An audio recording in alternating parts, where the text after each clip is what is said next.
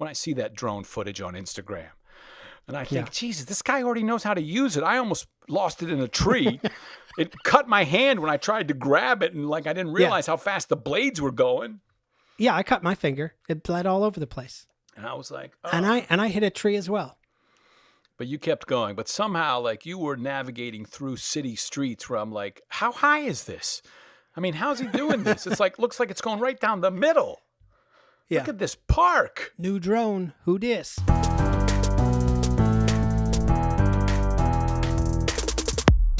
Hey, everybody, welcome to the Centralia Improvisational Podcast. Our guest today is none other than Ali Farahnakian. He's one of the founders of the Upright Citizens Brigade Theater. He's also the founder and owner of the People's Improv Theater, which has uh, several spaces in New York City and in Chapel Hill, North Carolina.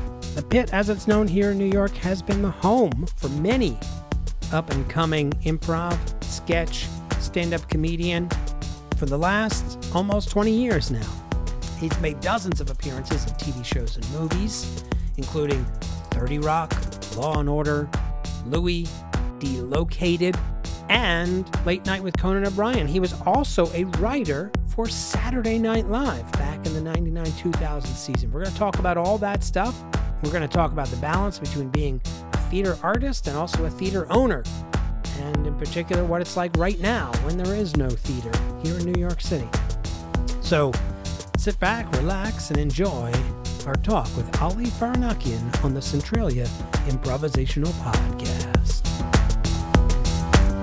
The following podcast is in no way related to Centralia, Pennsylvania.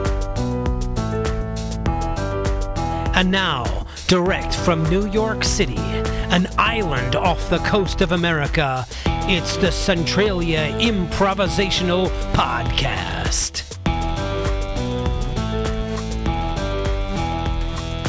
You've always been a pie in the sky dreamer. I think I just got to write down, put a book together because, you know, we're all going to die with the ghosts of our unfinished work and ideas around us. Oh and we're God. we're lying there in that bed and they're like, "Remember me? I was a cereal shack. Remember me? Do you remember me? I was the potato chip factory where it's nothing but potato chips and dips and soda. You never built me." Mm.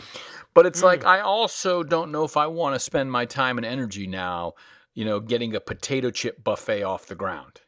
You know. Yeah, you got to pick and choose. I mean, imagine if you went to New York City, Times Square, there was a place that had, you know, it was a buffet, and you got 50 to 100 kinds of chips.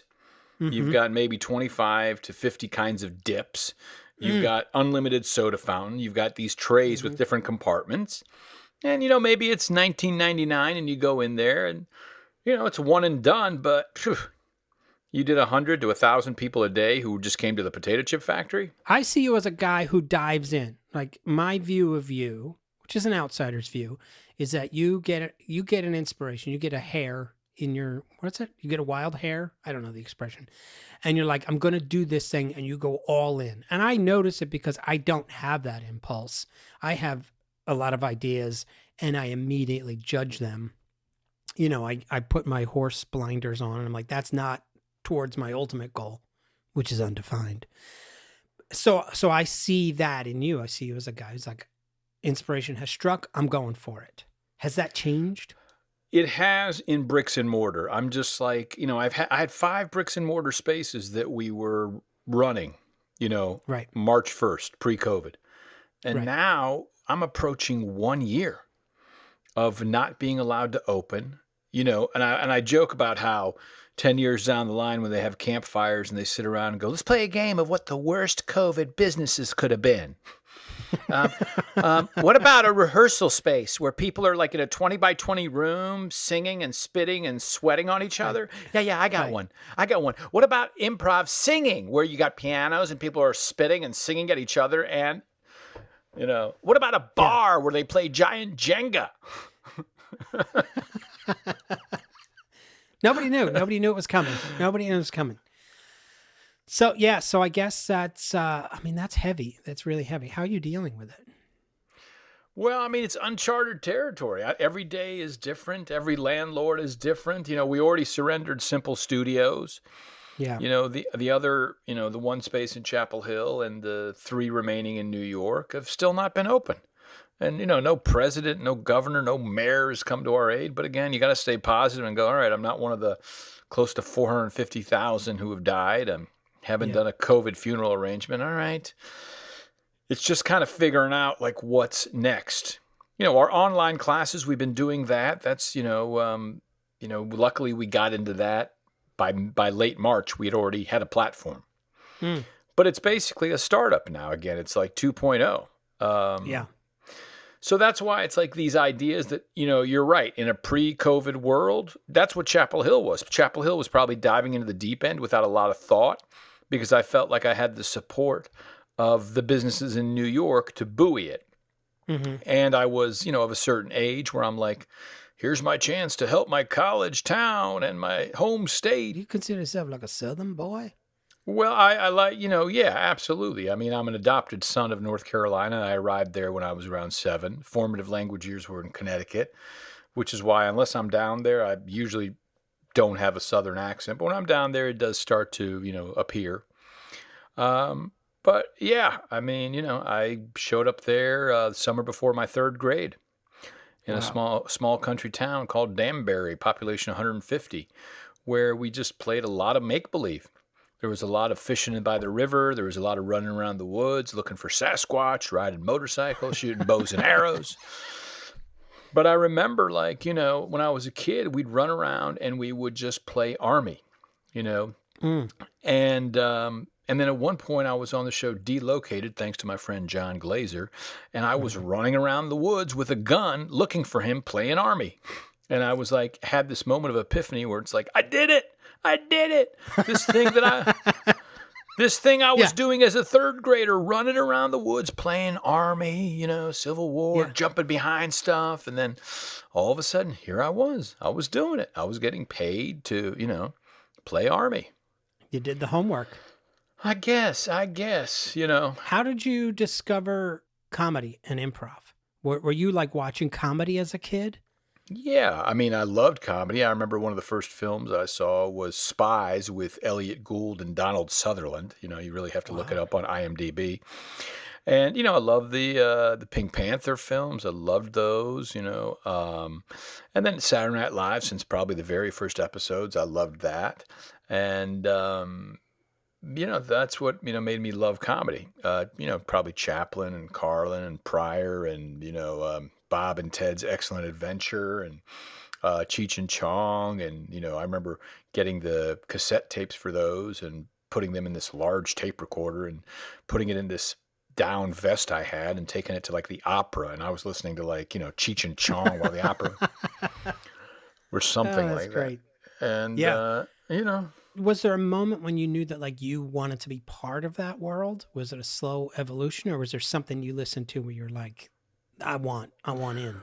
Well, it's funny because I'm trying to put my affairs in order, you know, kind of organize and clean closets and rooms and spaces. And I came across this piece of yellow notepad paper from the night I had like the epiphany in Christmas Eve of 89 watching SNL where I was like, I want to write for this show at some point in my life. Mm. I don't I don't know why I had the thought, but it's because I was going to be graduating, fifth year senior, whatever I thought I was going to do hadn't panned out. And it was like the clock was ticking. I had one semester left, you know Mm. or already being a fifth year senior was probably pushing it in the world that I came from. What were you planning to be before that? Well, I mean, I went to Carolina with the thoughts of like, I guess I'm going to be a doctor, and you know, my, the joke, my the stand up joke, is I wanted to get a JD, MD, MBA, PhD in pharmacology, and five years later, I settled for a BA in psych. You know. Yeah. So, you know, I thought I wanted to be a doctor on account of my dad and St. Elsewhere and MASH. And then I got there and I was like, Jesus, I don't have the the work ethic. I don't have the stamina. I don't have the study habits, you know. Mm. And and I got into the, you know, the Animal House life and Blues Brothers and you know, I found out I was able to drink and you know, I just, you know, I was young too and I went to Carolina. And so I guess I could always, you know, had the ability to make people laugh if there were funny people around and people who wanted to laugh, but I could also be serious and have some kind of gravitas. But if there were people who were like, you know, they were goers, they wanted to, you know, do bits at any level, I've always been able to be like, oh, okay, you want to be funny and play, let's do it. Um, but I found and that piece of paper. like, I guess SNL was like um, a, a path that made that sort of having fun with your friends and making people laugh like a legitimate possible career. Like, did you have an awareness that people got paid to be funny? No, no, that didn't cross my mind. I mean, what crossed my mind is like, here's this show. Here's this guy, John Belushi, who's a darker looking dude with black curly hair. And mm-hmm. he was like one of the few people who looked like I looked. Um, mm-hmm. But it was also not something I ever thought was a possibility. So I never had that thought of wanting, even when I, you know, went to Chicago to study at the Second City with Michael McCarthy to take his sketch writing class. Rest in peace, Michael. I, uh, you know, I wasn't even like, I'm not a performer. I'm just a writer, you know. Mm. And then I kind of like, you know, heard about Del and Charna and saw what they were doing and saw Blue Velveeta at the Second City main stage in this thing called the Southern Comfort Comedy Challenge. And I kind of tricked myself into saying, you know what, maybe I'll just take an improv class just to get more writing ideas. And then, you know, February 1st of 91, I took my very first class with Charna at the School Street space in Chicago. Uh, Ian Roberts was in my class. We became friends. And then that's how it began. And as soon as I did it, it was like, it felt like breathing. Like I was almost more comfortable on stage than I was off stage. Oh, yeah. I'm the exact same way and then playing, you know, make believe was something that came natural to me because I did so much of it in that small country town where I didn't even know what I was doing, but that's what we were doing. Mm-hmm. You know, we were like, over here, jump, Sasquatch, get him, you know. Right, right. I think, I mean, as a teacher, I often just say it out loud. You know, your job as an improviser is to reconnect with that childhood sense of imagination and play. That's all it is, is, is reawakening something that's already in you giving yourself permission to not be an adult for a little while. Yeah, the story I use when I teach is the story of the man who teaches art in college. And his daughter says, What do you do for a living, Dad? And he says, Well, I teach people how to paint and draw. And she says, You mean they forget? Mm. Uh, and so I, I liken the same that with improv. You know, what do you do for a living? I help people, you know, play make believe and, you know, uh, pretend. And you mean they forget? Yeah. I mean, I think it's, you know, it's funny we're saying pretend, but it's also sort of like a sense of real play because there's fake play and there's real, genuine play that kind of, you know, play where you're not aware of the fact that you're playing. Like when you're a kid, you're just playing. You know, you're not following certain rules to play, you're just playing. You know, the thing that always frustrated me is whenever I stepped into a room in one of the spaces and watched, I just saw people fake fighting you know, bad fake mm-hmm. fighting. And I was just like, mm-hmm. no wire hangers, you know, um, no fake fighting, you know, because it's like when we did make believe in North Carolina, we were on the same team. Like we were playing Army, it was like we were two people in the same Army unit jumping over, you know, hills and we were working together.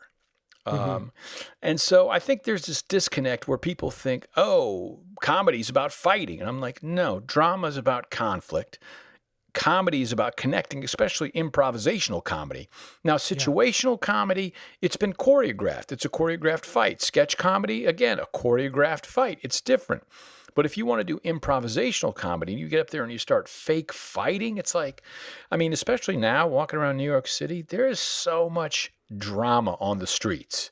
So much like yeah. yelling and fake fighting and arguing and street theater that it's like, I don't want to see this. I want to see people because an improv scene is probably two to three minutes long in long form improvisation. Um, yeah. It's like, it's a waste to, to spend that time fake fighting. Right. Would you prefer real fighting or no fighting? Ultimately, the goal is to get to what is this really about as quickly as you can. So if there's a fight that happens, you know, whether it be fake or real or melodrama, I, I would prefer like, okay, if that's what you need to use as an entry point into a scene, because you think every scene has to start with a conflict, otherwise, what are we going to do? Scenes yeah. have to start with fights, or what are we going to do? Um, then at least have somebody be the person to go, hey, what's this really about? You know, and if it's going to be one of those things where it's like, I want to break up, at least have one person go, awesome. I didn't know how to say it, but thank you. Me yeah. too. As opposed yeah. to, no, don't. Because I think it comes from Citizen Kane and I want to destroy a room and I want to fight and I want to art, you know, and they've seen movies where these people they idolize are fighting and destroying rooms and having these scenes, Wild West. I'm like, mm-hmm. but that's acting. That's a drama. That's choreographed. That's planned out. So, you know, I, would prefer to see people work together. Yeah, I always tell my students that, uh, you know, the improvisers can never be in conflict. The characters are allowed to be in conflict. We need some level of conflict in our in our in our storytelling, but I think the fighting, the fake fighting you call it, is about um, you know, it's a way for an improviser to take control of a scene because it's it's pretty scary to be out there on stage and not know what's happening next, especially for new improvisers and a f- fake fight or argument is you know an easy thing to jump into as opposed to having to do the hard work of really diving in. You you ask that question. And I think you're one of these guys that asks the question a lot on stage and off about what is this really about? Yeah, yeah, and, and look, and, I, and, look when I'm when I teach a lot of entry classes or when I teach classes and the people start out with that level, and I've taught, you know, I've taught from young kids to high school kids to you know folks over eighty.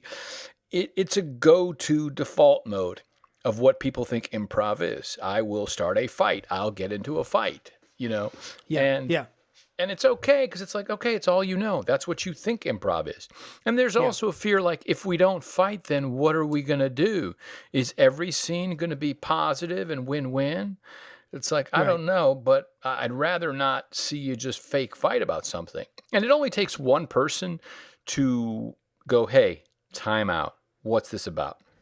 Yeah, or yeah, dive when in when the person says, I took all the money in the bank and I left, and they're like, awesome, that money was weighing me down. Right. Like making the unexpected positive choice versus the uh, argumentative choice. So I just want to, you know, ask real quick because you're an improviser and you're a writer. How did you get to the point of starting the pit? Well, I would, you know, I would say I was of a certain age at the time. I was probably 32 or 33. And for me, that was always a big deal age because of Belushi, Farley, Bruce Lee, Jesus, you know, mm-hmm. where it was like the age of reckoning. And I was like, oh, I'm about to be 33. It was post 9 11. So after 9 11, there was more of a sense of like, what am I going to do with my life? How am I going to help New York City? And look, I felt like I was a big fish in a small pond in the theater I was a founding member of in New York. I had one key which I liked because, you know, in the movie Sex, Lies, and Videotape, James Spader has one key. And then when he moves in with Andie MacDowell and her husband, she gives him another key to the guest house. And he's like, oh, oh no, no, no, no, no. No, no, no. I just, I just want my one key to my Mustang. She's like, well, you need a key to this guest house. So I had one key. I had bought a tiny two bedroom with my SNL money, and I was teaching, you know, um, and performing uh, at UCB. And it was post 9 11, and it just felt like, you know, it was time to move on. And there was only so much I could do there. And, you know, without getting into too much of like the, the genesis point, um, it was time.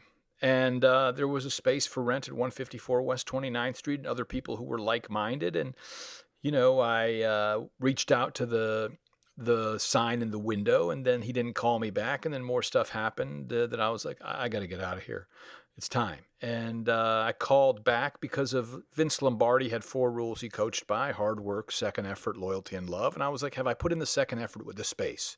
In my mind, I just thought I called, I left a message. This guy could tell I'm not real. I've never rented a space. Mm-hmm. And um, the second time I called back, he called me back. He said, Ali, I'm sorry, this is George. Uh, I've been busy, but let's meet. And I was like, oh, okay.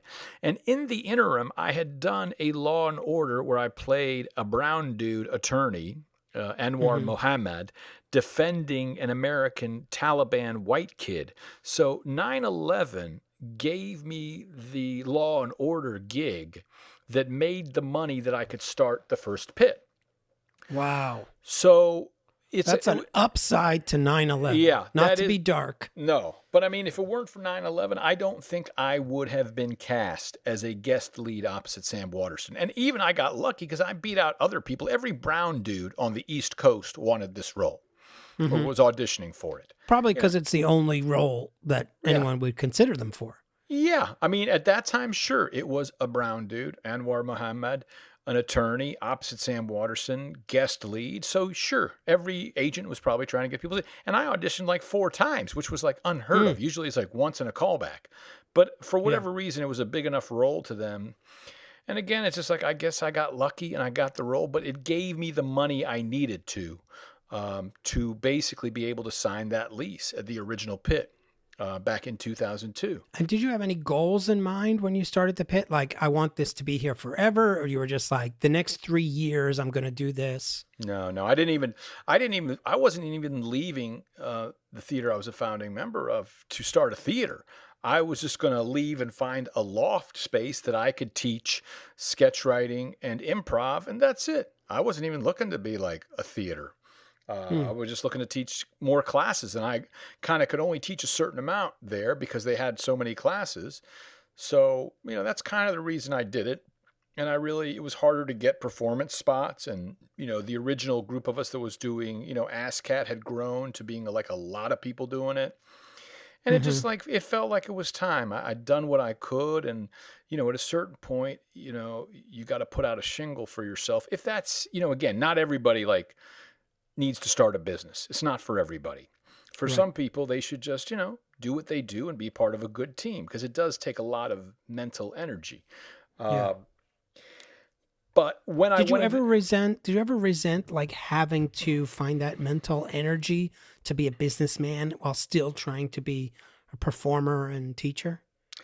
I don't know if I would say resent it, but you know what this time has shown me is I spent a lot of time creating opportunities and stages and places for other people, and mm-hmm. I think I think I put my own desire to act and perform and create kind of on a back burner and also mm-hmm. to some degree because of the times you know since 2017 there was a uh, I, maybe not a fear but a trepidation of saying something in an improv scene or stand up where people would be like, Did you hear what he said? He's the owner of the pit and he made this joke.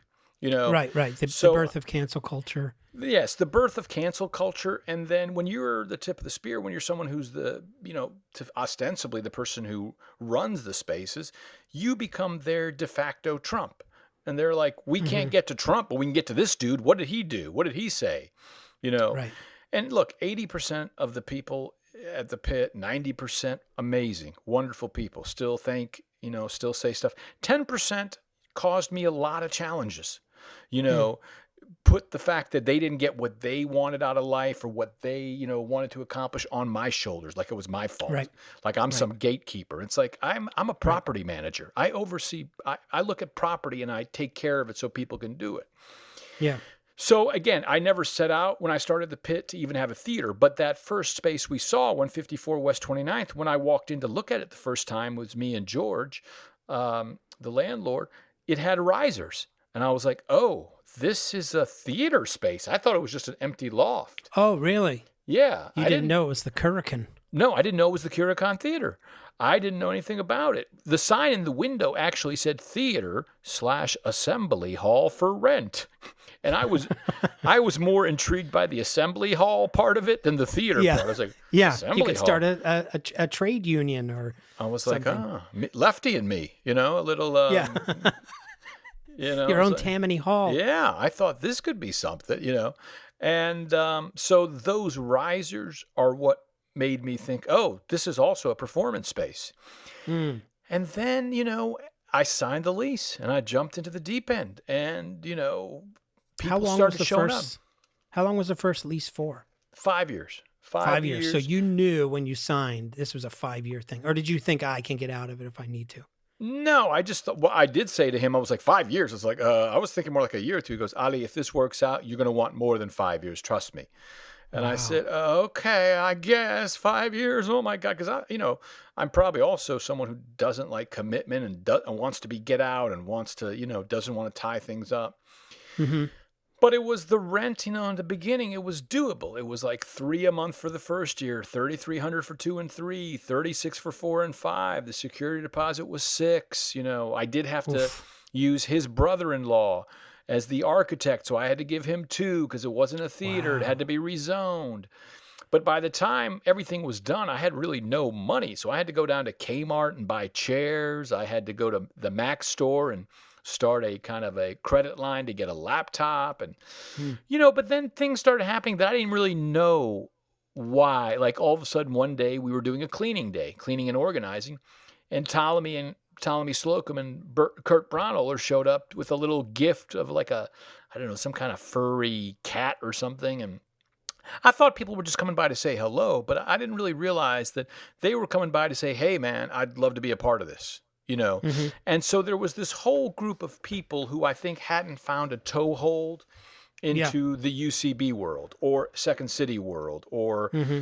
You know Chicago City Limits world, and they, you know, I guess I was their teacher at one point. They'd taken a sketch writing class from me. They'd taken an improv class. They'd seen me in ASSSSCAT, and they wanted to be a part of something. And we just got lucky with this amazing, you know, level of both performance talent and teaching talent and community that you know and it was a small space and it was doable and i was lucky at the time because i was making enough money off of you know conan gigs and commercials and you know law and orders that i didn't need to pull anything for the first three years wow so so you know and that was we stayed there for eight years. The last three years was month to month, and nobody knew that but me and my general manager because he wouldn't sign mm. another lease because the building needed sprinklers. And so, mm. You know, I was like, well, I can't put in sprinklers without a lease. And he was like, well, put in sprinklers and then I'll give you a lease. And I was like, yeah, I can't do that. I can't, you know, I don't have the money. And if even if I could find a way to borrow the money, I can't build something in your space that's going to make it harder for me to negotiate against you.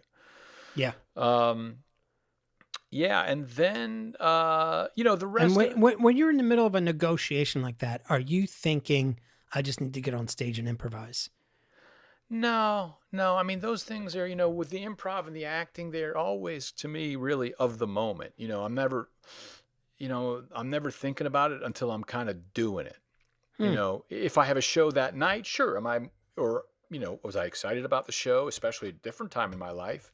when performance opportunities weren't as plentiful. And it was a big deal to be like, I get to do a show at IO tonight, you know? Yeah. Um, it was more something to look forward to. But, you know, I, it, it, it is really the story of throwing the frog in boiling water and it jumps out, and you put the frog in warm water and turn it up to boiling, and it stays there until it dies. Yeah. And and that and that's for me what I compared what I did to. You know, I wasn't no one yeah. threw me into five spaces in two states. Right. You know, I had a tiny, manageable, 2,500 square foot black box theater with an art gallery and genuinely at that time, no bar, you know, so I didn't have to deal with bar drama. Mm-hmm. You know, and you know, eventually we got a beer and wine license because my GM at the time said, "Look, I'd love to have a glass of wine after a show. I'll do all the work. All you have to do is sign the papers." And I was like, "Okay." But I knew what alcohol would do, but you know, okay, people wanted it and they were going to other places to have it anyway. Right. So that's what started the first beer and wine license at that pit. But people didn't stay there and drink. They, you know, they had a drink or two. They saw a show. There wasn't a lot of hanging out, except for like when we yeah. had our big parties. And then they went to the bars on Seventh Avenue. You yeah. know? And they dealt with whatever, you know, um, issues they might have had. Yeah. Um, you know, the big thing that happened for me, you know, that really was the thing that turned it is that the tiny two bedroom I bought using my SNL money, um, before our second daughter was born, my wife said, I can't live in a walk up with two. Um, we got to leave here. I said, okay. So we ended up selling it, and it was at the top of the market back in, I think, around 2008 or something, 2008 or 10, somewhere around then. And then I got this big bag of money from the sale because of mm-hmm. the market. And then I used that money to start Simple Studios. Um, that was the second one. And that's just because the pit was right beside this building called the India Building. And the landlord, who I didn't know at the time, was next door. And I'd see him outside and we would talk, but I didn't really know who he was. We just always got along very well and were very friendly. And then at some point, I found out he was a landlord, had space. And I said, Well, if you ever got any space, you know, I'd love to be able to have some rooms for classes because we were spending so much money at Ripley Grier, Cap 21, Champions, Pearl, and just being treated like poorly because those places right. weren't built for improv. They were like, we just stepped into the luck of improv and acting. We're right. actually places that want to do musical theater and Broadway stuff. Right. And you're you're hosting improv classes nightly. How many classes do you think? Prior to Simple Studios, I would say we were probably doing 5, 6 classes on a on a big night, you know. Right. Um, it's a lot of space to rent. Yeah, but I was writing checks every like week or 2 weeks or whatever to these other places and they were getting big. And I just was like, Jesus, I mean, I'm writing these checks to these other people and they're not even treating us with the appreciation and respect. Right. And I was just like, and that's when the epiphany came in of like, I should start looking for a space for our classes. And mm-hmm. that landlord had this second floor. And again, it was at a time in the market where a 10,000 square foot space, like now, is going to be hard to rent. And um, I had the money from the sale of the home. And um, you know, I don't know. I guess I was just more willing to take these risks because whatever money I spent, I had 80, 80 grand in security deposit at Simple Studios from the sale of the home. Mm. Uh, and that's gone. That, that, you know, they kept that. Wow. So they were like, sorry, that's, but every landlord is going to keep every security deposit. So the security deposit I put in at the pit, the security deposit I put in at every location, they're gone and I had to give them money to be able to walk away. So Simple Studios, you know, probably over a hundred just to walk away. And my attorney would tell you, you got lucky. You know, they very wow. easily could have come after you personally, and you know they could have said, "We want the back rent, and you're you're responsible for all rent moving forward." But I said, "Look, I don't have it, and if you want to bankrupt me, you can, but I just can't pay." And you know, simple at the end was forty grand a month. Um, and again, it's still it's ten thousand square feet of space to keep clean, to keep organized, and you know, it's just it's challenging. You know, right. When I totally get the frog in the boiling water metaphor. Oh yeah. Oh yeah. It's just like, and it was just like I said, I was just running around, um, just making but, sure ACs worked, and you know. Yeah. And this is this. Is I mean, it's a long journey, but it started with you just wanting to do more teaching, writing, performing. Yeah. Stuff. Yeah, I just thought, like, look, I, I, will buy the medallion for the yellow cab and I'll drive it. You know, Wednesday nights I'll do a show. I'll teach on Sunday. I'll teach on Monday. And then you guys can use the medallion on other nights. Mm-hmm. So, um, and again, I, I, I felt because I didn't really need the money at the time because of the gigs I was getting that my writing for SNL class could subsidize the whole space. Mm. Like me teaching one writing for SNL, which it used to sell out 15 people every session, um, and my improv class. And if I wasn't going to take anything, that would be my kind of donation to the community. Mm-hmm. I would teach, and uh, and then that would cover the cost of the space. But hmm. there's so much stuff that people don't tell you in terms of insurance is a grand a month, and oh yeah, Con right. Edison's going to be this, and then there's Verizon, right. Uh, right. and it's still it just it it never ends. And so what you think you need to run it is not what you need. You need minimum three to four x of rent.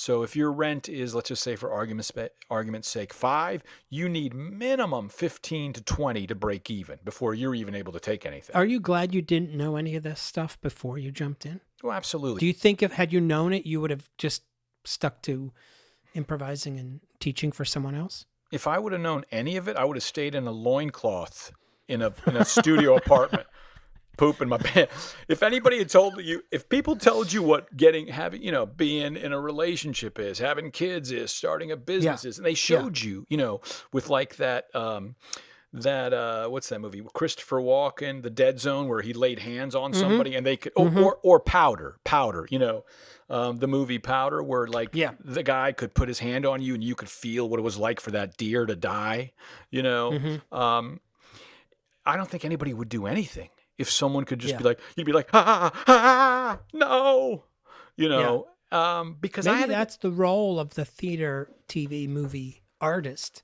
is to give those lessons to people, to show them what it's like to be a dying deer, so they know how to live their lives. Well, I think it's empathy. Yeah, I mean to be able to have a sense of what does that deer feel as it's dying, that it is a creature, and you know I think you know that's why the Native Americans have such a, a respect for the animal and didn't understand really why, you know, um, the guys in the Wild West were just shooting buffalo off the back of a train driving by, you know, yeah, when yeah. they were using every bit of the kill. They're like, look, we killed buffalo too but we use every bit of the kill, you Yep. know. Um, but I, yeah, I mean, look, I still like, you know, but it's you get so Well, deep what do you what do it. you think your job is like as outside of the you know creative uh, space where community can grow? Like as a performer writer, do you see yourself having any sort of responsibility for what you put in the world? Well, I mean, I want to do stuff that makes me laugh, that I'm interested in. You know, I've probably to some degree have been laden laden too much with the thought of am, am I making people think or just making them laugh? Where I should just worry Hmm. about making them laugh, you know. But I've always tried to say, well, let's make people laugh and think. You know, Yeah. at, Se- at Second City, the idea was we were doing social and political satire. We're giving them a little bit of sugar to make the medicine go down. But we still have something to say, but we're not preachers or politicians. We're comedians, and we want to make you laugh. And then maybe you think about this, you know. Right. Right. Um, Has that evolved? Because you're one of your solo shows, Word of Mouth, which had a very successful run at the UCB and also went to the Aspen Comedy Festival. In that show, you um, there was a, just a bit where you talked about how they would trap these monkeys. They would put some nuts and berries in a hole. The monkey would put their hand in the hole, grab the nuts and berries, and then they couldn't get their fist out. And they'd be stuck there and they'd be killed by hunters. That really, you know, as a young ish theater artist and performer, that really hit me. That show was a great show. Um, and, uh, you know, you had this look in your eyes to the audience. It was really profound in that way of like, you really asked a question to the audience. It's like a Bertolt Brecht moment. You really said, What are your nuts and berries? You're basically saying to the audience, you may be wasting your life. You may be trapped by forces you don't understand are out there. And it, it struck me two ways. One, as a person, like, oh my God, what are my nuts and berries? What am I reaching for? Do I really need another PlayStation? But it's also as a theater artist, it woke up in me like, you just need to say it. Don't hint at it. Don't dance around it. Don't just, you know, put a, put on a song and dance, having phony arguments. But like, you really need to say something that impacts people. Do you see yourself as as being in a unique place to sort of wake people up? Is that important to you or is it just something that happens? Well, I mean, I think it's more about waking myself up. So, me doing that monologue was just, you know, things I'd read, things I'd heard, stories I'd read, and putting together the piece where there was three monkey stories and this cool monkey mask that I'd found, and wanting to tell these stories in some kind of still comedic way. But really, the nuts and berries part of like, you know, what are your nuts and berries? You know, um, was to myself, Mm. you know, sure, I want to make people laugh first and foremost, you know. I mean, if you can't make them laugh, then the other stuff for what we do or what I do, you know, I would have become a politician. I'd have become a preacher. I'd have become, you know, a different kind of Yeah. person. You know, but I like making people laugh, but I also like making people think. And so that's why even with the nuts and berries, at the end of it, I would say, you know, I would tell the story of the hole and the monkeys and your fist is caught in there, and then they'd walk up to you, and the monkey is going crazy you know, and realizes what's happening. A hunter with a gun is walking up to them. Even then, they still don't know to let go. Just release the fist, and they'll be able to run away. And so the hunter walks up to them, shoots him in the head, cuts off the hand, and just carries off the carcass. And then I'd say, What are your nuts and berries? Cigarettes, internet, alcohol, actual nuts and berries, you know. It's a good joke. so, Go yes. back to actual nuts and berries. Right. So I have to end it with a joke. And I still have people who text me throughout the years who go, quote, actual nuts and berries, you know, because how did you learn how to tell a joke? I don't know if I, you know, I remember being young and, you know, my parents would have dinner parties and there were other doctors at these dinner parties who were funny. And also, it's a time before being PC. So, you know, like I remember one doctor was um, an Indian doctor, and um, they had this joke where this guy asked these two Indian guys who worked in a restaurant. Uh, they said, "How old are you and your brother who work here?" He goes, "I am dirty, and my brother is dirty too." and I was like, "What? Wait, what? What, what happened?" It's because they were saying I'm 30 and my brother is 32, but because of the accent, there was this joke. So I was like, huh, wow, that's interesting. And then little jokes I'd hear and there, and then you know television, and and then just little by little you realize, oh, there is a formula to it. If I do two real ones, right, I get to say mm-hmm. what are mm-hmm. your actual, what are your nuts and berries, and then you just choose depending on the night if it's going to be cigarettes, internet, whatever, and then it ends with actual nuts and berries because you people think they're all they're caught up in what you're saying. They're like, oh, this is wow. And then it's laughter is the sound of surprise.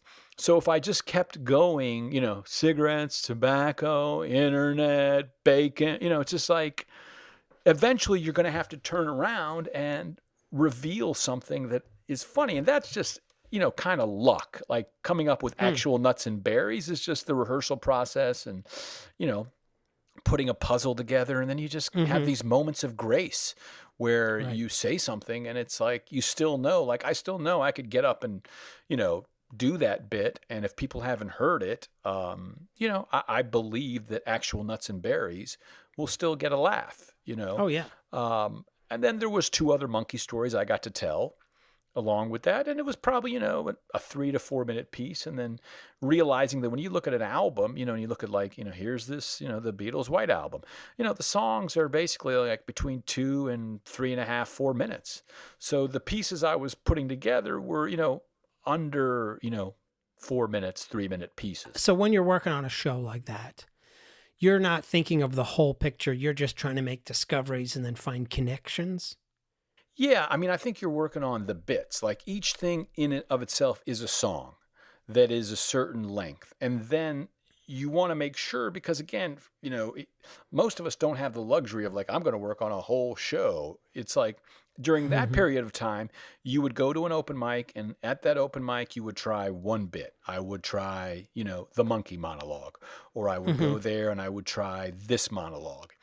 And then once it worked, then you were like, okay, there's something here. It got laughs. It's working. Each time you do it, you were kind of, you know, um, changing the tire on a moving vehicle you know hmm. and then it gets to a place where you've kind of got it where it's not perfect you know it's you know and, and, again for what we do we're not like opera singers that have to be pitch perfect and people will notice you know some little flaw in your singing or playing of the right. piano we can miss a lot of notes and it's still, they get it. And we can comment on, oh, that didn't work, and they get it. It's a very forgiving art form. What are what are your nuts and berries? My nuts and berries right now are um, bricks and mortar spaces that have been uh, uh, closed, and all the art at those spaces um, and all the stuff. It's like at one point when it ended, I was like, I own 10 pianos. That's crazy. And yeah. the chairs, you sent all the chairs to Africa. Not all, but when I was losing Simple Studios, um, um, I was going through a, a real cognitive dissonance. And so I wanted to try to get everything into the right hands. So I was like going downstairs to all the neighbors under Simple and saying, Do you mm-hmm. guys need any tables? Do you need any chairs? Do you guys need any? I was trying to give away the stuff uh, mm-hmm. because materials for the arts is closed. That's where we normally would have donated everything arts related. And this gentleman named Haji at the store underneath Simple said, "Yeah, well, I'll, t- I'll take these chairs. I have a starting a hospital in Africa, an hospital. Hospital. I want to. I put these in the waiting room in the hospital in Africa." And I was like, "Where?" He's like, "Togo, Togo, Africa." I was like, "You're gonna get these chairs to Africa?" I was like, "How?"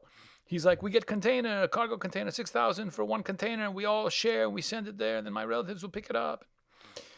I said, okay. He's like, how much? And I was like, are you seriously going to send these chairs to Africa? He goes, yeah, yeah, yeah. They're going to Hospital. I was like, okay, if you send these chairs to Africa and you send me a picture when they get there, you don't owe me any money. He goes, really? I was like, yeah, take them. That's a better story than any kind of $5 a chair I could get. Yeah. And so it's amazing. About a month ago, he, you know, somewhere around that, he came to me and he showed me the picture, and there they were, the second gen uh, chairs of the pit loft, which became chairs at Simple Studios when the pit loft got new chairs. Um, and then they went to Africa. And that's the trickle down Ronald Reagan was talking about. Mm-hmm. He didn't know how to explain. He was right. He didn't know how he to explain right. what that means. It means, look, you started a theater. You went down to Kmart and you bought 50 chairs for $9 each because you told them you were starting a new theater. They gave you a manager's discount instead of 10 a chair. They sold to you for 9 All right? Those chairs go to Simple Studios. Another set of chairs get bought by bizchair.com, and you put those into the new pit loft, you know. And now those same chairs are in a waiting room in Africa, Togo. Huh. Yeah. And he said That's some- amazing. That's said- absolutely amazing. He said I could go visit someday. So I mean, again, in the movie of it, in the Shawshank Redemption movie of it, someday I go to Togo when he's there.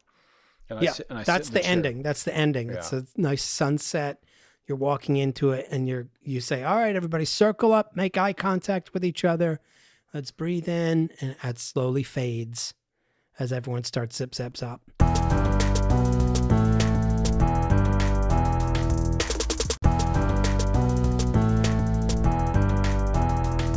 So one of the obsessions of this podcast is comparing Paris in the 20s to Chicago in the 90s. You were in Chicago in the 90s doing improv, sketch, etc. Do you ever get nostalgic for Chicago in the 90s? Do you ever look back with that sort of fuzzy, dreamlike quality that you were part of a sort of a magical time in the world of improv and sketch?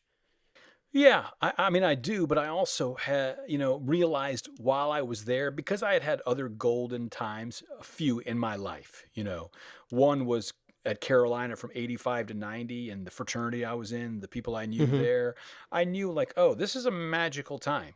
And, you know, my parents would be like, college is going to be the best four to five years of your life, Ali. you know?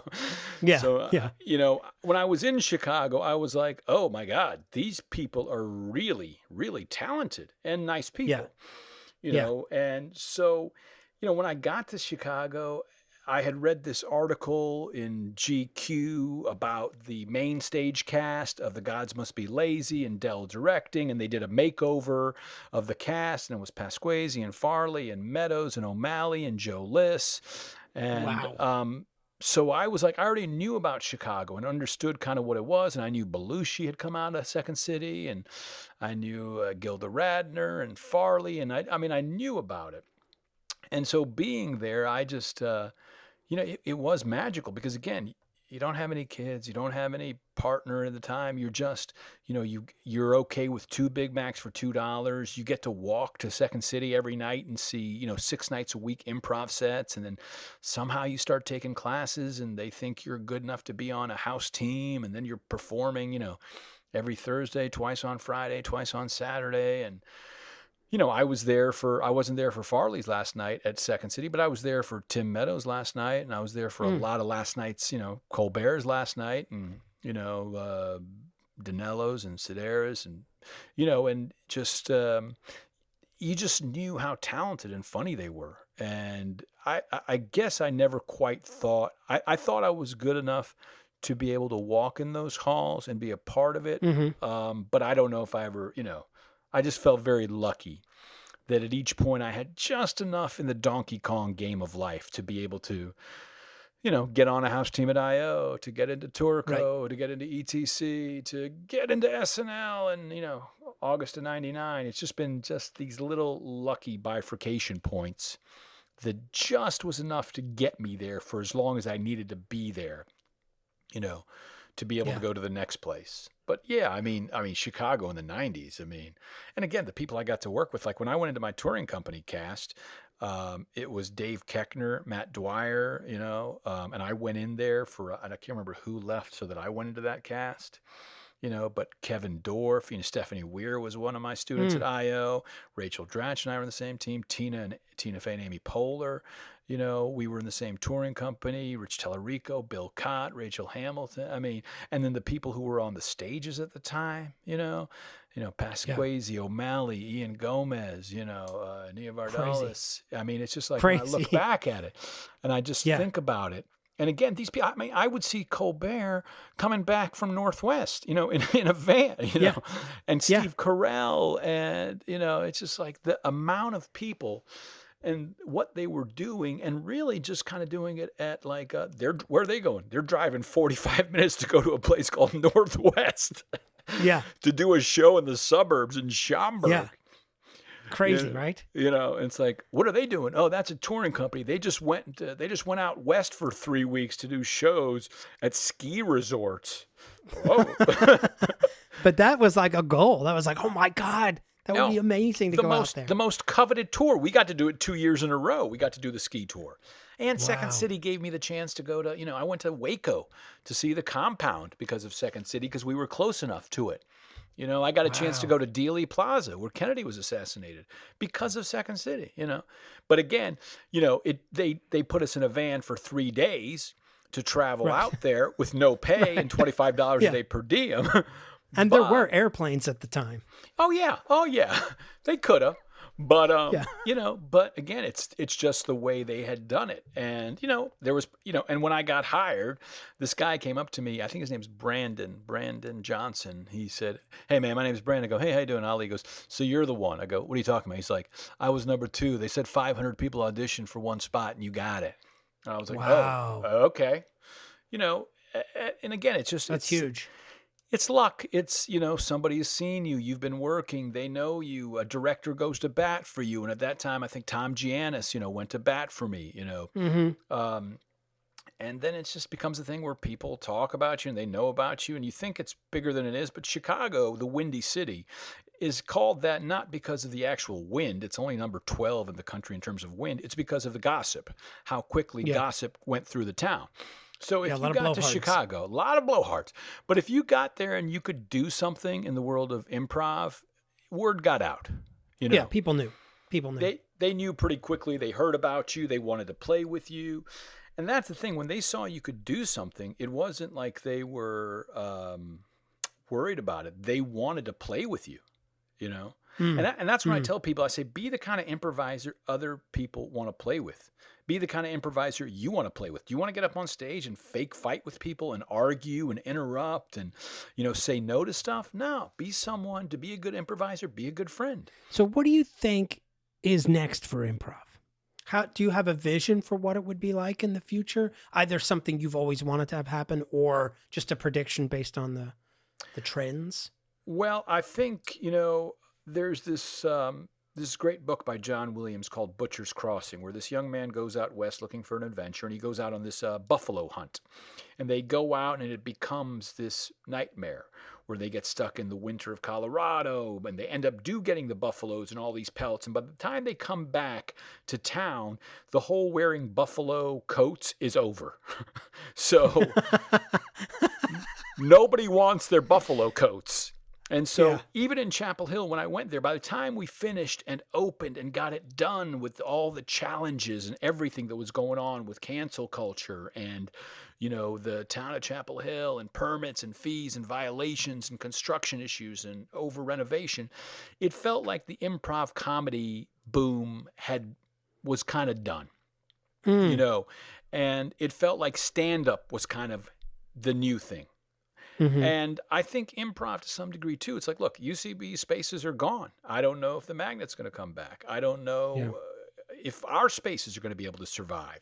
I don't Yeah. know who's going to have spaces. I know the stand up clubs, they have a different model. They will either be new ones or come out the other side because I think it's just going to, you know, they say like, you know, if you want to go fast, go by yourself. If you want to go Yeah. far, go with others. And I think once this is done, people are want to are going to want to go fast. yeah. They're they're not going to want to go far anymore. They're going to be like, I want to. How fast can I get back on track, um, and and do this? And so, Well, I do know you mentioned 9/11 earlier. I do know from living through 9/11 that like people are going to want to go out and laugh when this is all over. Now, it won't be like you know, 9/11 faded pretty quickly, right? Once you didn't smell the smoke anymore and the mayor was saying go out and spend all your money, we knew we can go out. This this won't be the same. It'll be a slow you know, reopening, but I know at some point people are going to want to get out there and start laughing at things. I absolutely believe that's true. I just think, you know, I don't know if in 2021 any space is going to be at 100% occupancy. Probably not. And you know, for what we did at the um, the the larger pit on 24th, I mean, we were Mhm. running we were running seven nights a week, four shows a floor, almost every day, and it was still a challenge because of all the costs to do it. Yeah. So I, I don't I don't see a world where you know even in Broadway every other seat empty wouldn't work financially. It would Now, not. I think I think what's going to happen on Broadway when you know something like a Hamilton comes back, and they're going to try every other seat empty, but every seat's a thousand dollars. I think you're going to see that there's a level of wealth in this country that people hadn't even imagined. mm. of of enough people going, I'll pay a grand to sit and watch Hamilton, you know, yeah, with every other seat empty. I'll pay fifteen hundred, you know. So I think yeah. people would be like, oh my god, whoa! It's just like the airlines where they're like, we have to just give you charge for your bags just for a little while, twenty five dollars, and then yeah. they're like, oh, people are paying it. And now yeah. it's you know six hundred million dollars a year in airlines, just you know just in bags. It's like, well, what happened? You guys used to just do it for free. yeah, I I would just add it to my ticket price, right? So I don't even notice it, because I'm sure I was paying that before anyway. Right. You mentioned Blue Velveeta. Yeah. Who else did you see in in your early times coming up, or even more recently that you thought I'm looking at greatness?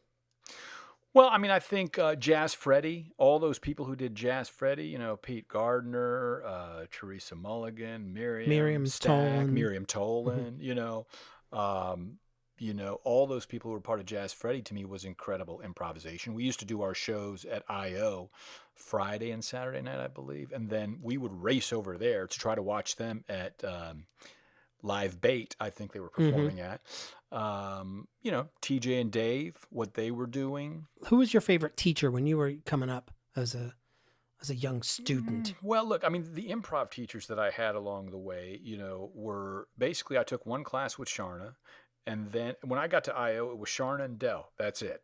So you took mm-hmm. level one with Charna. She taught every level one and then Del. And then you just kept studying with Del in the same way you studied with an acting teacher.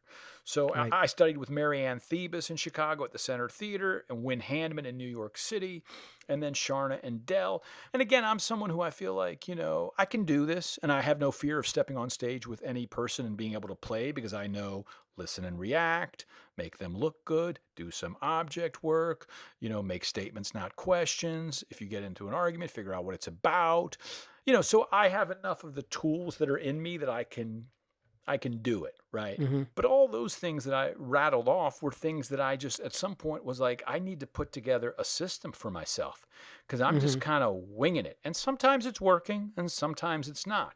So, you know, I always say, like, you know, in my life, I was a baseball player before I was a tennis player, right?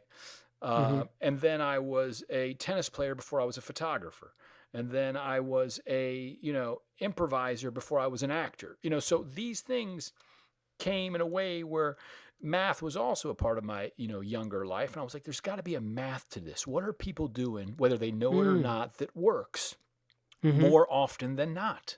You know? And so I would just listen, and my teachers were all the people I performed with, I think, and, you know, talking about improv afterwards and, you know, uh, inside baseball, inside improv, and having conversations. And, um, you know, and to some degree, I regret that I didn't take more improv classes because it came so quickly from having taken a class to all of a sudden being put on a house team and mm-hmm. then mm-hmm. the ego of youth sets in where you don't mm-hmm. take classes because you're like i'm already on a house team or i'm in second city yeah. and and pretty just, soon you're coaching groups and teaching right. yourself and right. you're like i'm the teacher now right and so you cheat yourself out of a lot of opportunities to put yourself in a student situation um, right but you know those things i think were you know things i had heard throughout the 30 years and you know and to some degree I you know I'd been working on a book about improv called Improv Your Life and so I'd put together those chapters of like what is it that works and what doesn't work um, but I would say you know everybody I ever you know in the audience is your best teacher you know yeah um, well they'll tell you right exactly. away it's like oh your fake fighting is not funny to us you know right, um, right. we're not laughing and we're not making any noise and it's right. like you just kind of know as a as an actor and improviser what what works more often than not, and um, right. it takes and that takes getting on stage yeah. and, and and having enough stage time that you you can get that feedback. No doubt, no doubt. All right, so you you wrote for Saturday Night Live. That's huge. You actually got paid to write for TV. You've been a dramatic actor on TV shows, movies. You've done comedy shows and movies. You've done you've performed with some of the best comedy people, contemporary comedy people, you know, in the culture, people that defined comedy. What's left on the list? Is there anything that you're like, I haven't done that yet and I want to get to it? Well, there's a piece of me in this time where I'm like, uh, I don't, and again, it's the voices in your head where it's like, uh, should I have been doing stand up comedy for the past 30 years? Did I spend my time doing improv where I should have been doing stand up because I preferred to be around other people? I liked camaraderie. I liked community. I was too afraid to get up there by myself. I didn't want to go to open, you know, so I think post, and again, I'm trying to, you know, I, I do my own podcast right now where I interview people. You know, uh, is this a bad time to talk? Where I've done like 26 of those. I, You just call people randomly yeah, I just go, is this a bad time to talk? Um, so, you know, and I also, you know, was a big fan of Larry King and Howard Stern. So I'm like, is there a life for me talking to people in a mic? And, Mm. you know, is there a world like that? I enjoy doing it. Like this to me, I can't believe how much time has flown by. I enjoy talking to you always. We've always had an easy friendship. Um, Yeah. Stand up, you know, I, I gotta, I want to be able to try that more digital stuff. Um, I Mm. want to write books, you know, the kind of books you'd read when you go take a poop. Poop House Publications. Our goal is just Poop House Publications. Our goal is very simple. We just want to get the phone out of your hand. That's all we want to do. We want to make books. The font's a little bigger. Sentences are shorter. Paragraphs are tight. Our goal at Poop House is just to simply get the phone out of your hand while you're pooping and get a book back in your hand, right? Is it spelled P O O P or like P H U P E with an umlaut over the U? uh, whatever's funnier, it was P O O P, but I'm happy with your rewrite. You know, because to me, ultimately, it's always what's funnier. Whether I came up with it or not, it's just like what's funnier. And again, you can't account for people's tastes, so I may hear something and go, "Ah, "I like Poop House better," and then it's Yeah. like you say your thing. I'm like, "All right, let me see what it looks like on paper." Um, but you know, pooping out these books, doing more of these podcasts, you know, figuring out how to become, you know, a digital nomad. I also enjoy Mm-hmm. traveling. I want to travel and teach the way you've done. You know, I Mm-hmm. want to go to the Copenhagen, you know, improv festival. I want to see the world. I, uh, Yeah. I want to have adventure. You know, and you know what's happening right now with the spaces. You know, there's a piece of me that knows, like, I never, I wouldn't have had the courage to let go of five spaces. Right. I would have kept running them because they benefited 90% of the people. 10% want to tear you down, they want to destroy you. They want to financially kill you so you cannot make a living for your family and yourself for whatever reason, you know. Um, but 90%, I still get texts of, hey man, just thinking of you. Thank you for all you did. I'm like, oh, you're welcome. You know, and uh, even when That's I see like a post yesterday where I see like, you know, Dana and Giancarlo got engaged and got married. I'm like, okay, if the pit all goes away, they met at the pit, you know? Yeah. So there's enough, and you, you and your wife, and uh, you know, you Yeah. and Sasha. We and literally met. We met on stage right. in a show. That's right. A dating game show Yeah. that Jen Nails and I put together just because we needed shows. So Yeah. those are, and my sister, my sister met her uh, partner David, and I, am, you know, have nephew Max because of the pit. So as Wow. these spaces, you know, whatever ends up happening to them, and I don't know. And again, it's approaching a year of being shut down, and you know, all these businesses that we run were like, you know, right out of college businesses because they're month to month. Our chip Mhm. stack wasn't like we got all this money sitting around, you know. I don't know. And you know, at a certain point it's like not only do I not know, I don't know when we'll be allowed to do what we once did to generate the revenues we did, rent aside, you know? Yeah. You Yeah. just you still got Con Ed, you still got Verizon, you still got insurance companies, you still got, you know, all these other entities that are not contingent on how many uh, how much you bring in. Right. And- Is your strategy right now just to sort of wait it out and be the first one back? Because you, Magnet, UCB are gone, Yeah. right? I don't know if I have a strategy because you know I have three different landlords, and uh, I really there I don't know I I don't know I you know there's so much I don't know. Um, yeah. Nobody knows. Nobody knows anything. And so I don't, I mean, look, we have online classes. I'm still in New York City. I live in New York City. I don't plan to move, uh, you know, unless I got a job somewhere doing some kind of acting.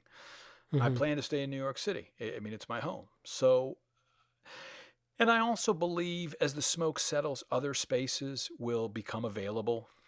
Mm-hmm. And, you know, I think the size of spaces that we had to some degree were just larger than we needed. So maybe in 2022, other spaces become available. Instead of having one giant place, we have two or three smaller ones, or one or two small mm-hmm. ones. Or I may just be like, look, I did it. You know? Yeah. Yeah. And, you know, I, like I said, I've enjoyed the online classes. We got the SNL scholarships. We were able to give 20 people scholarships in New York and North Carolina. And I meet with them once a month for them to go over their characters and impersonations. And, mm-hmm. um, I don't know. I mean, look, I'm of a certain age. The clock is ticking you know so i don't know how much more time i have left and you know it's you also got to be careful of chasing you know we're never going to be that place we were back in 2002 to 2010 with the people who came through right? Right. You know, it was an amazing time. It was a yeah. it was a golden time. Yeah. here in the city. I mean, and you look at the people who came through. You know, it's like and what they've done in terms of their careers and the the collaborations that came out of that. And you know, when I see them on Instagram, I'm like, yeah, okay. Whether other people know or whether they know or whether you know, I know, you know, the people that came through and how I feel it benefited them. Yeah. Um, and and the people who got together and you know hopefully that'll last the test of time. But, you know, I don't really have a strategy because it's not up to me. There is so much I can't control in terms of mm-hmm. landlords. Mm-hmm. And there's a lot of people who have not gotten the memo that we're all in this together. You know? right, right. Con Edison, yeah. Verizon, Newco Gas, Konica Minolta Printers, insurance yeah. companies didn't get the memo that we're all in this together. Right. So right. it hasn't been a warlike posture you no. know, where we're facing a common enemy, and that's a that's a huge failing. Yeah, and so say what you want about George W. Bush and the corruption of his administration and the failed wars. They worked very hard to get everybody on the same page. That was my political minute. That was the political minute. Nice political minute with Kevin Scott. um, so I don't know if I have a strategy. Uh, look, I look, I, look. I all I'd love to be able to work with you, and you know, when I see that drone, I'm like, how can we make something with a drone? How can Kevin yeah. and I collaborate? How can Kevin be on yeah. one side of the camera telling me what to say and how to say it? You know, I, I think I. Do you think that would ever happen? Do you think if I told you what to say, you would yeah, actually well, say it? Yeah, I mean, look, I'd do my best. I mean, we're shooting video. Yeah. It's not like it's film. You know? True, true, you know? true. We I mean, get three or four takes. Right. I mean, when I was doing film, it's like, yeah, everything counted, and it was yeah. one, two, three takes tops, and let's get this and show up to set memorized and ready to go. But in video, you're like, it's a red. Please. It's like, okay, all day. I kind of know my lines, and you know, I'm kind of let's feel it out, and you know. But yeah, I would like to make. You know, I, I still want to collaborate and work with people. I still want to put content out there. You know, and again, I just I realize I'm not going to get to all my ideas. So how do I, you know, take some of the ideas that I have and package them in different ways so that the idea is out there for other people who are like, you know what, this is a good idea. I know he's doing a bit, but I'll turn this into a business. You know exactly. All great businesses start out as a bit. Yeah, and I mean that's you know what the pit was a bit you know, to begin with. One of these days, I'm going to you know, start my own theater, you know, after all the way of this. One of these days, one of these days. And, you know, people, yeah. you know, it's like the people, you know, who drank at McManus. We used to just be like, one of these days, we're going to, one of these days. And then, you know, you realize one day is today. And someone right. has got to be like, I will sign my name on the lease. And that's essentially what my purpose was. They needed a signature, they needed a social security number to attach to these leases and loans and bank accounts. And that's what I could provide. I, I was like, all right, I will do this so other people can do it. And then in return, I'll be able to teach a little, perform a little, and, you know, and also do some, you know, architecture and design and, you know, pay for artists. Like the amount of art that Asher was able to create at the different locations is yeah. are my nuts and berries because I'm yeah. like, I gotta, I, I'm beholden to do something with this art. I can't just let it, you know, it's a collection. There's 130 gold icons at the pit, you know, so yeah, I mean, when this all, I mean, I'd love to get back out there in front of a live audience. I'd like to be able to, you know, do stand up. I'd like to be able to do solo show stuff, maybe improv under a more, you know, controlled environment because I still love improvising. But I think improv too is, you know, it's a tool and you know, I think TJ and Dave showed us as far as you can take it. They took it to Broadway, you know. Yeah. Um, but I think you know, uh, content. Is, is that a goal? You'd want to take a, a show, a, a stage show to like that level? Yeah, why not? I'd love to be able to. I just have to figure out what is that, you know. And you can't like, like I was thinking. I've thought a lot about during this pandemic in terms of like you can't control or choose your passions. Otherwise, I would have opened up a pizza shop with a bike shop inside. You know, Mm-hmm. I'd have been like, well, this mm-hmm. is the business. If I had a bike shop, because they're killing it. rides and slices. That's rides it. and slices. That's it. I mean, I do have this idea called birthday pizza. It's essentially we sell pizzas for birthday parties pepperoni, mm-hmm. cheese, and then a Nutella pizza, right? And I, mm. I know, I know birthday pizza would kill it. I have no doubt if you had a great cheese pizza, a great pepperoni pizza, and then a great sweet pizza. But do I want to be running birthday pizza and being like, Jesus, where's the Nutella delivery? How come the bananas are all going bad? Have you looked at the fruit flies on these bananas? hmm I, you know, I just, I'm at a You like kind of coming up with the idea. Right. I like coming up with the idea, the concept, the, you know, and then having someone who's like, hey, man, I know you think this is a joke, but I know how to do pizza and I will do birthday pizza and here's 5% or 10% of it or whatever. But I just, you know, the different departments of New York City to deal with are very challenging. You know, Yeah. you know, the different Department of Health, Department of Building, and they're all doing their job, you know, Yeah. but it's challenging. You know, we got shut down at Pioneers for six days because of fruit flies, and that almost Wow. des- that almost destroyed us.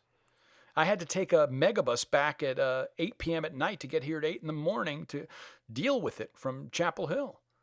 Um, but it's all like like I said, it's all first world Yeah. woes and champagne problems that I got. And even right now, my my challenges are first world. You know, Yeah. I don't have third world Yeah. challenges. I have access to a roof over my head. I have water. I have a bathroom. I have access to food. You know, um, I'm just losing, I guess, a sense of identity, a sense of purpose, Mhm. uh, of who I was, of who am I going to be? How can I help? Mhm. But I'm not like Yeah. losing. I haven't. I'm not on a lung machine. You know, I'm not on a. I'm not being intubated. You know, I have, don't have a family member I'm saying goodbye to through a window. Right. You know, Right. I'm just like, I'm losing comedy theaters. You know, and Yeah. and it's also it's not happening to me. Yeah. It's not. It's not happening. idea I've had Right. is a show idea to travel with called "You're Not Alone." You know, uh, where it's basically I'm sure there are a lot of people out there who think they're alone, right? They're the only ones who lost a job, a business, you know, lost a sense of purpose, lost their money, lost who they were, you know, and they probably think they're alone, you know. And I just, you know, it's still got to be funny, and it still has to have a point. Yeah. But you would just like just have people raise their hand if they're under a certain condition, and then you'll have them look at each Yeah, other. Yeah, a lot of right eye to right eye contact, mirror exercises. no, I mean it'd still be a show. I'm not asking for ah. audience participation Yeah. necessarily, uh, but Yeah, I'm okay, just you know okay. it's still a solo Okay. show. It's got a beginning, middle, and end. It's ideally under an hour, you know, 50, 55 minutes. Because at the end of the Yeah. day, we are all competing with the phone. You know, people have this device, Right. and if you're up there doing a show or anything, and people start thinking about that device in their pocket, it's over. You know, and so Yeah. The devices are, um, you know, it's a double edged sword. It's, uh, it's great that people can communicate and grandmas can look at, you know, grandchildren's photos in an instant and all that stuff. But it also leads to the, the cancel culture and it leads to people storming the Capitol. It's, uh, we've kind of unleashed a dragon we can't put back in the box. This has been the political minute. with Kevin Scott. Um, yeah, I mean, look, there's it, it was going to happen. There's no way around it. But as I try to tell my daughters, look, is it a tool or a toy? And they're like, "What about you? You use it as a toy?" I'm like, "Yes, but I'm trying to use it as a tool." Um, but Yeah. you know, I think when we get back out there uh, in front of people, we can't forget that for at least the past who knows how many months when this finally allows people to be in front of other people on a stage, that they've got more used to that light box in their pocket than you. That that gives them comfort Mhm. now, not you. So when they go see Hmm. someone up on stage, it's like, I mean, when that first starts happening, it better be good, you know. Um, it Yeah. better be something Yep. to you know leave the house for, get a vaccination for, you know, where I mean, because I, I don't even know how they're going to do it in 2021, where without masks. I don't think people are going to be laughing with masks on. Chappelle did his shows last summer, you know, outside and socially distanced. So we'll have to do stuff like that. But interior, you know, the, the theater we're used to is still a few years away. Yeah, and it makes me think of also like I don't know if you saw the 32 short films by Glenn Gould. I don't know I saw about 28 of them. Right. Well, there was one in there where it's like a five minute short film, and he's on his knees. He's got his elbows and arms in an ice bath in a sink in a green room, dressing room. And a guy Mhm. comes in there after like four minutes of this. It's a silent scene. And he's like, Five minutes, Mr. Gould. And then underneath it just said, The last time Glenn Gould performed live. you know? Mm, After that, it was all studio. It was just like, I'm done with performing live. I'm gonna, you know, just record my music and that'll be my life. And so, you know, you know, I walked away from this at various points in my life where I'm like, okay, I left Second City that first time and I'm done. I'm not going to perform. And it lasted almost a year and then I couldn't help it. It pulled me back Hmm. in. And that pulling me back in ended up taking me back to Chicago, which led me back to ETC because of Jeff Richmond throwing down the rope and putting me in that cast. And then that led to Saturday Night Live. You know, so in, in, in many ways, if you're open to it, you, you just, the path keeps pulling you along. And like I said, it didn't just happen to me, it happened to a lot of people. It's happening to people globally, but it is up to each of us to decide why it happened to me. You know, Mm. in, in as much as the whole global pandemic didn't happen, so I could do this, you know? right. So I right. could get really in touch with my yoga. You know, it's like, no. a half a million people didn't die, so you could do online yoga. but it's great. It's great that you did. Yeah. Yeah. so Just like 9 11 didn't happen, so you could get on Law and Order to Right. start the pit. Right. But I, I would be doing a disservice to discount that part of the story. You know, Right. were it not for 9 11, they wouldn't have cast this ripped from the headlines episode about a brown attorney uh, defending an American Taliban. And I'm being in New York and had just done word of mouth. And that show gave me the agents necessary to put me in the room where Law and Order was willing to, you know, audition me three or four times for the role. And that role gave me the money to start the pit. So it didn't happen so I could do it, but I had to define for myself how I was going to use those events. And Right. you know that's uh, that's part of the pit story. You know, the creation story of the pit is that because at the end of the day, someone's got to put up money, put up a name, put up a social security number, and sign leases and take out loans to do something. Mhm. You know, You're you're very humble about this though about you just you're you know very outwardly humble guy about your your contributions. But obviously when people send you texts or you see the Instagrams of people who've gone on to other things, I mean you've got to have a certain, you know, feeling of pride or or accomplishment that you've done more than just put down a social security number and sign a lease. I mean, part of it is that vision. Part of it is that idea. You had the idea. I'm going to create a space. We're going to do this thing. The community's going to build around it.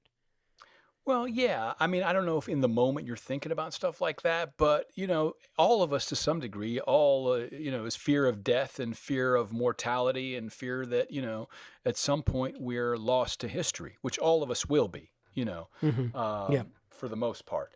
Uh, but you know, like I said, Who knows in what ancestry.com in 200 years they'll look back and say, "Oh, my great great grandparents met at this theater, and then they had a baby named Winnie, and then she did this and this," you know. Mhm. And you know, there won't be no one's going to be like my name won't come into that, but you know, the hope is that you've done certain number of things in your life that you know, I mean, it's almost like that. I think it's Lilies of the Valley with Sidney Poitier, where he comes to that church and he builds that church for the nuns. And then the nuns keep discounting him. The lead nun keeps discounting that it's not you. The, the God sent you to us. It's not about you, right? Mhm. And Sidney Poitier is, but I'm the one building the church, you know. And Yeah. then this priest from a higher like church comes into town, and then he takes credit away from the nun and said, "The God just put you here to build the church for me." but it's like this whole thing of like, look, we're all catalysts, right? Yeah. So, you know, trying to be a catalyst for, okay, you know, but I also benefited too. You know, Yeah. It- it's unfortunate the times that we live in, and Even though it's win-win, that doesn't discount the you know the other people's win. You know what I'm trying to say? You're you're you're humble again. You're like, ah, whatever. well, I'm just telling you, l- you know, not everyone has the impulse to start it and and let the water boil around them. Just let it in. Just let it in. Take a moment and let it in.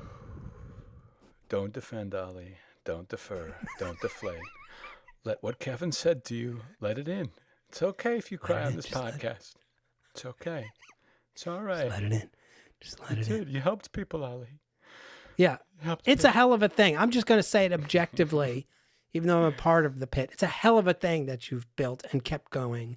And just the amount of laughter alone. How many years? 12 years? 15 years? 22 years has it been? well, you know what I mean? Like, it's a lot of joy that is spread in the world. Well, yeah, I mean, but like, like even talking to you, like, I mean, you know, you and the missus and your child to me, you know, that, you know, that's enough. You know, again, Yeah. I- what did I? Am I some kind of? No, I, I, I signed a lease on a space. You know, you're Doing it again, you deflect. I know, Just let I know, I know, I know. I'm not asking you to take a victory lap. I just I know that's part of your personality is to sort of I'm just a tenant. I didn't build anything. There's there's there's legitimate stuff you've built and, and lives have been changed for the better because you said yes and to whatever impulse or whatever bit at McManus many years ago. And there's no Yeah. shame in looking back and saying a lot of good has come out of this. You know, even though there's a lot of headaches and you have to deal with the city and, and, and all of that, on the whole, the yin outweighs the yang. I don't know which is positive and negative in the yin yang, and maybe they're equal opposites, but there's as, there's as much, there's more positive that's come out of your just signing your name on a piece of paper than the overall negatives. Unfortunately, you've probably had to bear the brunt of a lot of the negative stuff. Look, when I hear that someone's partner thought enough to think, what's the best drone to get for them, right? and finds Yeah. the perfect tech, tech gift because maybe they met at a Valentine's show back in 2003 and he gets Yeah. this sweet drone and he's already doing drone footage that's like, I'm thinking like, whoa, drone strike with Kevin Scott. Just, can I like, can I narrate this? How can I be a part of this? This looks already like a professional level drone video. Then I think, okay, maybe that little Valentine's Day show you put together with Jen Nails back in 2003, or Sasha picked you out of three people and it led to Winnie. Okay, all right, maybe that's enough, you know? Maybe that's Yeah. what gives me a wonderful life, you know? Oh, good. I- I've benefited as much as anybody. It's just like, it's hard right now because I'm still in the middle of it. I'm still in the Yeah. middle of a lot of challenges right now of, you know, entities and energies trying to still, to some degree, tear it apart. You know, because Yeah. for some folks, until it's gone and I'm gone, there will still be, you know, they'll still have to think about it. All right. So, last question. Are you ready for the last question? Yeah. This is the last question on the interview with Ali Farahnakian. Hosted by Kevin Scott. Where's McCartney? What's your top improv moment, either you've witnessed or you've been a part of? Hmm. Sorry to spring such a heavy question on you. Oh my gosh. I mean, there's so many. I mean, I can, if I, I think about it, I think of like Kevin Dorff in a scene coming down from what seemed to be the second floor of a home. And I knew there wasn't a second floor, but it looked like he was coming down a, f- a flight of stairs. And then he closed his robe and tied the robe. And I was like young and I was like, what did, did he just tie the robe with the robe, you know, belt? Mhm. Um, you know, uh, I guess getting to be opposite people and in that moment improvising with them and being like, wow, these people are very good. And the, the names are just too Like many. who? There's so many to mention. It's like, I mean, there's, uh, it's, un- I mean, you know, the number of people I've had a chance to improvise opposite of, and just I would be listing names for like everyone I've said, you know, that I got a chance to play with. Um, Yeah. I remember a great. I mean, again, and even when the family was doing our shows at IO, five a week for like four years, there are a few shows that stand out, and you know where they're Who like was in the cast of the family? The family was Adam McKay, Matt Besser, Ian Roberts, um, Miles Stroth, Neil Flynn was the cast that was the six of us that played for about four years. But Rachel Dratch was also on that team. P- Pete Holney played for a little while with us. Laura Krafft played with us for a little while. But that six of us, and Rick Roman was a part of that. Rest in peace. He passed away. Um, but the six of us, we played essentially five times a week for, I believe, about four years, somewhere like that. It seemed like it, you know, from like 91 until 95, maybe. Is that possible? Maybe I'm, Yeah. uh, but I mean, that was an amazing time. The ETC cast I got to be a part of uh, at Second City was an amazing cast, an amazing time. You know, being at SNL in '99 and the people I got to be around for that that minute of time. You know, I've been lucky. You know, so and, and again, the pit, as you know, from 2002 to now, and all the people who've come through and hopefully you know made a you know no pun or pun intended pit stop for however long and you know like i said it's it's always nice to see them Yeah. uh, on the various platforms Ali Farahnakian, thanks so much for making the time. Thank you for the conversation. yeah yeah you too man i appreciate you doing this i hope you know somebody benefits from it and uh Yeah. happy to do it anytime kev Let's do it. Let's do more. all right best to your family Yeah, you too. I'll see you when this is all over. yes and no fake fighting No fake fighting. no Keep it real. fake fighting Keep it real, dog. There you have it. That was my chat with Ali Farahnakian. Always great to chat with Ali. Always got ideas. I don't know if that potato chip one is, is going to take off, but you know, he's enthusiastic about it, and sometimes that's all you need is a little enthusiasm. If you like this podcast, you can support it directly on our page on anchor.fm. If you want to get in touch with us, we're Centralia Improvisation at gmail.com. We're also on the Twitters and the Instagrams and the Facebooks. So we'll see you online until we see you in real life. And thanks for listening to the Centralia Improvisational Podcast.